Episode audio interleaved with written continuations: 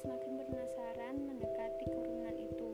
Sang pemilik mengadakan sayembara. Siapa saja yang bisa membuat gajah mengangguk-angguk maka akan mendapatkan imbalan yang berupa uang cukup banyak. Tibalah Abu Nawas untuk mencoba memenangkan tantangan sayembara tersebut. Mendekatlah Abu Nawas ke gajah itu.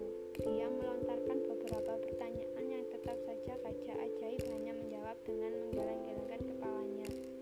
Hingga Abu Nawas memberikan pertanyaan terakhirnya. Apa kau takut dengan Tuhanmu? Tanya Abu Nawas. Gajah itu tampak bingung.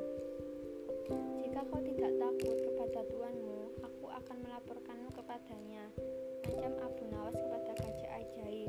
Ancaman itu berhasil membuat gajah mengangguk-angguk dan Abu Nawas mendapatkan imbalan.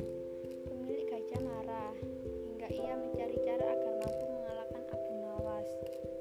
Pada pertunjukan berikutnya diadakan lagi sayembara. Barang siapa mampu membuat gajah mengangguk-angguk, maka ia akan menerima hadiah yang sangat menarik. Semua orang mencoba, tak ketinggalan Abu Nawas. Abu Nawas mengeluarkan balsam dan bertanya pada gajah itu, "Bersediakah jika balsam ini aku gosokkan ke tubuhmu?" Gajah itu tampak ragu, tapi ia lebih takut jika pemiliknya marah. Jadi terpaksa gajah mau tubuhnya diberi balsam oleh Abu Nawas. "Apa boleh balsam itu kukosokkan ke selangkanganmu?" tanya Abu Nawas lagi. Gajah itu tampak takut hingga ia lupa perkataan tuannya untuk tetap menggeleng-gelengkan kepala bila Abu Nawas bertanya. Akhirnya Abu Nawas berhasil mengalahkan gajah ajaib itu, dan untuk kedua kalinya Abu Nawas berhasil menangkan sayembara dan pulang membawa hadiah.